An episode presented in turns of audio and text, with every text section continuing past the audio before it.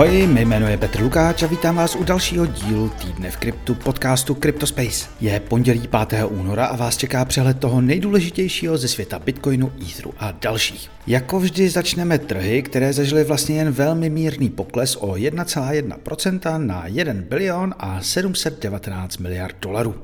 Ale mohou za to tentokrát děkovat velkým hráčům Bitcoinu a Etheru, protože Altům se až tolik nedařilo i když to taky žádná tragédie nebyla. Bitcoin za 7 dní posílil o 1,4% a stojí téměř 43 tisíc dolarů za kus.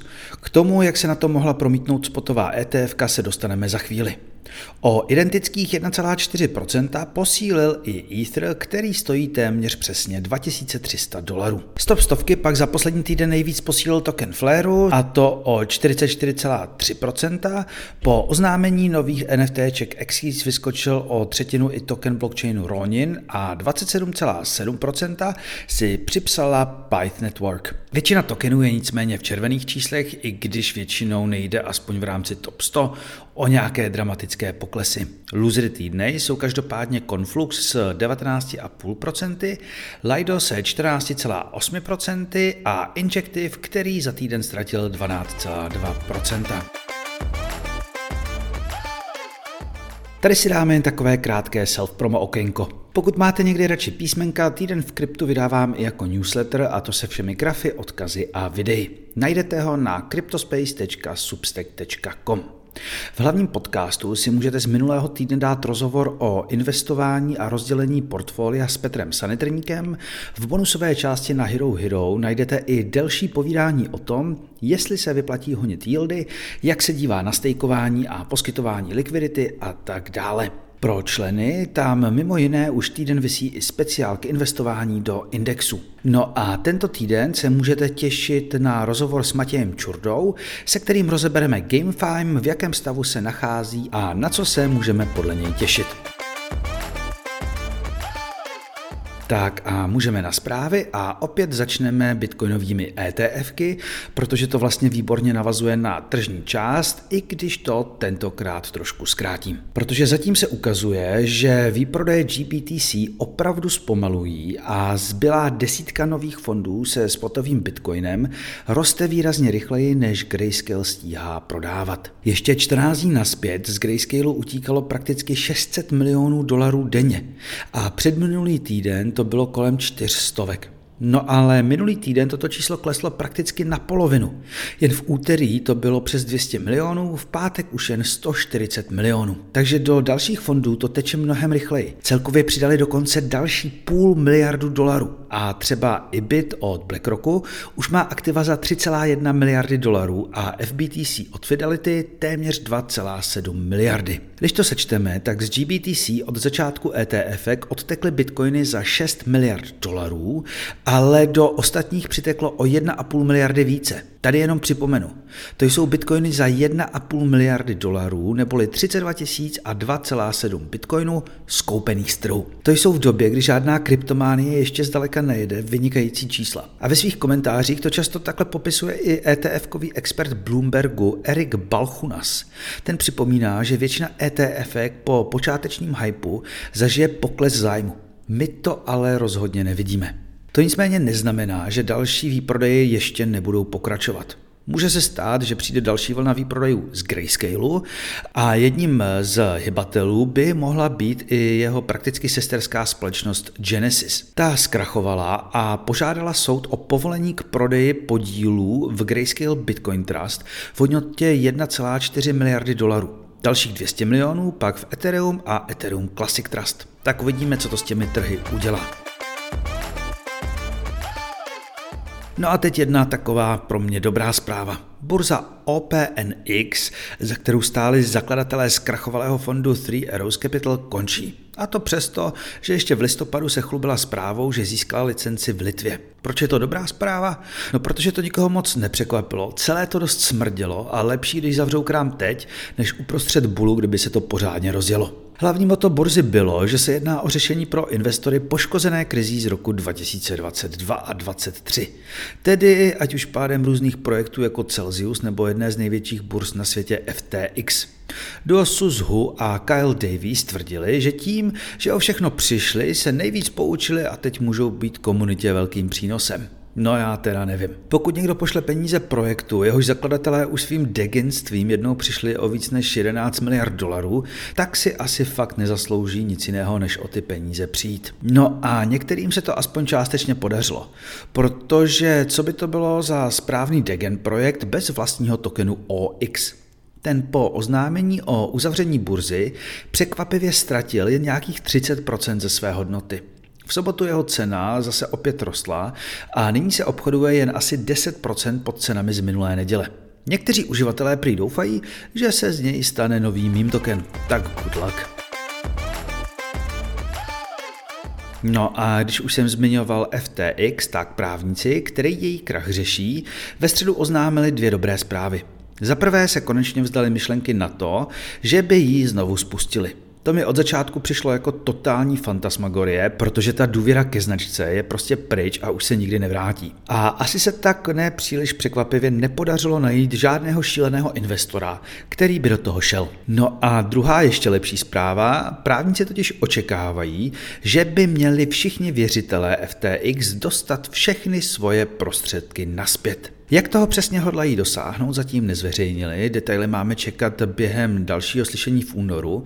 Nicméně zmínili, že tomu pomohlo získávání dlužných částek od napojených společností a postupný odprodej kryptoměn. Ještě to není na 100%, ale kdyby si tím nebyli hodně jistí, asi by s tím nešli na veřejné slyšení před soudem. Ono, když vám za ten rok a čtvrt vyskočí všechno o více než 100%, tak se to v dolarových hodnotách prostě vyplácí líp. A ukazuje se, že měl možná Sam Bankman-Fried opravdu jen hodně smůly. A kdyby přežil ještě pár týdnů, tak to možná firma ustojí. To samozřejmě nic nemění na tom, že z firmy vytuneloval pár miliard dolarů svých klientů a lepil s tím ztrátový biznis Alamedy. No a u FTX ještě chvilinku zůstaneme. Pokud si totiž ještě pamatujete detaily, tak těsně poté, co na sebe burza podala návrh na bankrot, došlo k obřímu hackerskému útoku a někdo z jejich účtů vytáhl kryptoměny za zhruba 400 milionů dolarů. V té době se psalo dokonce i o 600 milionech. Všichni v té době spekulovali, že se jednalo o inside job a někdo si prostě z potápějící se lodi vytáhl pár drobných. Nyní to ale vypadá, že šlo o akci zvenčí. Americká vláda totiž zažalovala trio Roberta Paula, Cartera Rona a Emily Hernandez z toho, že přes dva roky provozovali kriminální síť specializující se na tzv. SIM swap útoky. O co se jedná? No, ve zkratce se útočníkům podaří nějakým způsobem získat přístup k vašemu telefonnímu číslu a přes něj pak oblbnou různé finanční platformy a vytáhnou z nich vaše peníze. Mezi březnem 2021 a dubnem 2023 takto okradli přes 50 lidí. No a podle informací agentury Bloomberg mezi nimi 11. listopadu 2022 byl i zaměstnanec FTX. No a přes jeho číslo z ní ukradli zmiňované stovky milionů dolarů. Takže nakonec někdo zevnitř, ale asi hodně blbě nastavená bezpečnost. Tak a teď tady máme ještě novinku ze světa převodu krypta na fiat. Vydavatel karet Visa oznámil partnerství se společností Transac. Jejich API pro developery umožní ve spojení s Visa Direct konvertovat 40 kryptoměn rovnou na fiat a na vaší kartu. Služba by měla fungovat ve 175 zemích, včetně České republiky, a, fakticky to znamená, že můžete svoje kryptopeníze utrácet v reálném čase. No, zní to sice na první pohled skvěle, ale tady bych byl být vámi trošku opatrný. Když jsem se v neděli ráno podíval na kurz, který Transact nabízí na Metamask a srovnal ho s kurzem třeba takové české CoinMate, tak je ten rozdíl 7%. Ono to možná nevypadá, ale v rámci poplatků a všeho je to astronomické číslo, je to prostě šílené. Obecně si dávejte na různá integrovaná on-ramp a off-ramp řešení z peněženek velký pozor, protože přesně tyhle skryté poplatky ve formě velmi špatných kurzů z toho, tedy aspoň pro mě, dělají naprosto nepoužitelný nástroj. Co mi udělalo mnohem větší radost je, že 5.2., tedy dnes, se začínají posílat Visa karty od Gnosis Pay. Bavili jsme se o nich na podzim s Josefem Gettermayerem z EKI a jasně její objednání stálo 30 eur. Ale funguje to víceméně tak, že se vám vytvoří smart kontraktová peněženka, kam buď můžete posílat přímo stablecoiny nebo nějaké jiné krypto, které se mění na jejich eurový stablecoin EUR-E. A tím můžete platit nebo ho budete vybírat. Jasně, i tady jsou poplatky, ale vyjde to mnohem líp než Transac a je to projekt vzešlý z komunity a je to self-custody.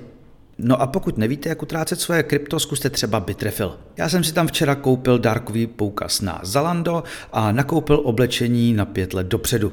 Zaplatil jsem dolarama na Polygonu a při přepočítání kurzu mě to nakonec vyšlo ještě o pár korun levněji, než kdybych to platil klasickou kartou. No a Bitrefill také plánuje vlastní kartu, tak se tam můžete zařadit do waitlistu.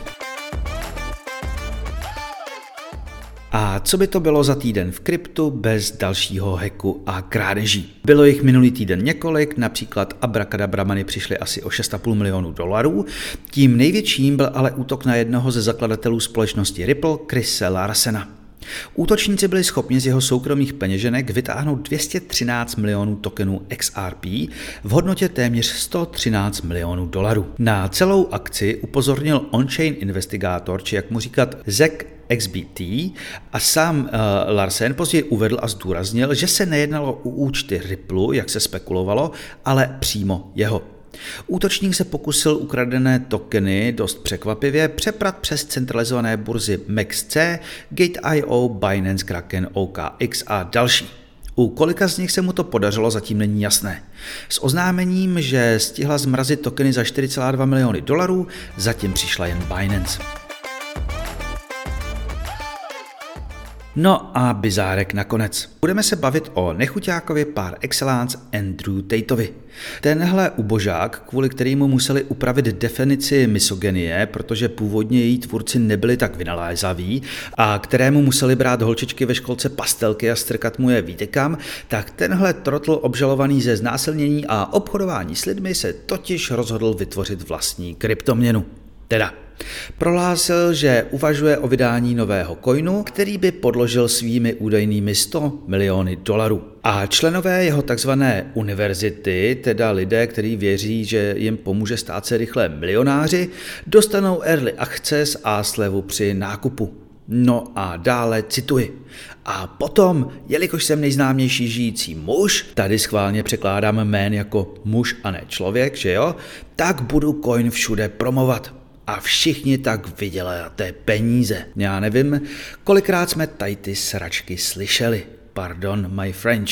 No, nejdřív na Twitteru psal, že aby to rozjel, tak chce uh, od svých příznivců 50 tisíc retweetů, pak ale celý příspěvek z nějakého důvodu smazal. Lidem napsal, ať začnou odebírat jeho newsletter, že nic vysvětlovat nebude a že se všechno rozvíme. Nevím, co si z toho úplně vzít, každopádně jsem si kvůli téhle krátké zprávě musel pustit jeho video z loňského května, kde z nějakého důvodu bez trička křičí do kamery, že žádné krypto nikdy nevydá. I když by prý mohl, protože tentokrát se označil nejvlivnějšího muže na světě. Tak vám to video dám do newsletteru, ať si ho taky užijete. Za mě to je každopádně tenhle týden vše. Puste si podcast ve čtvrtek s Matějem Čurtou o GameFi, nebo skočte na Hero Hero a dejte si nějaký investiční speciál.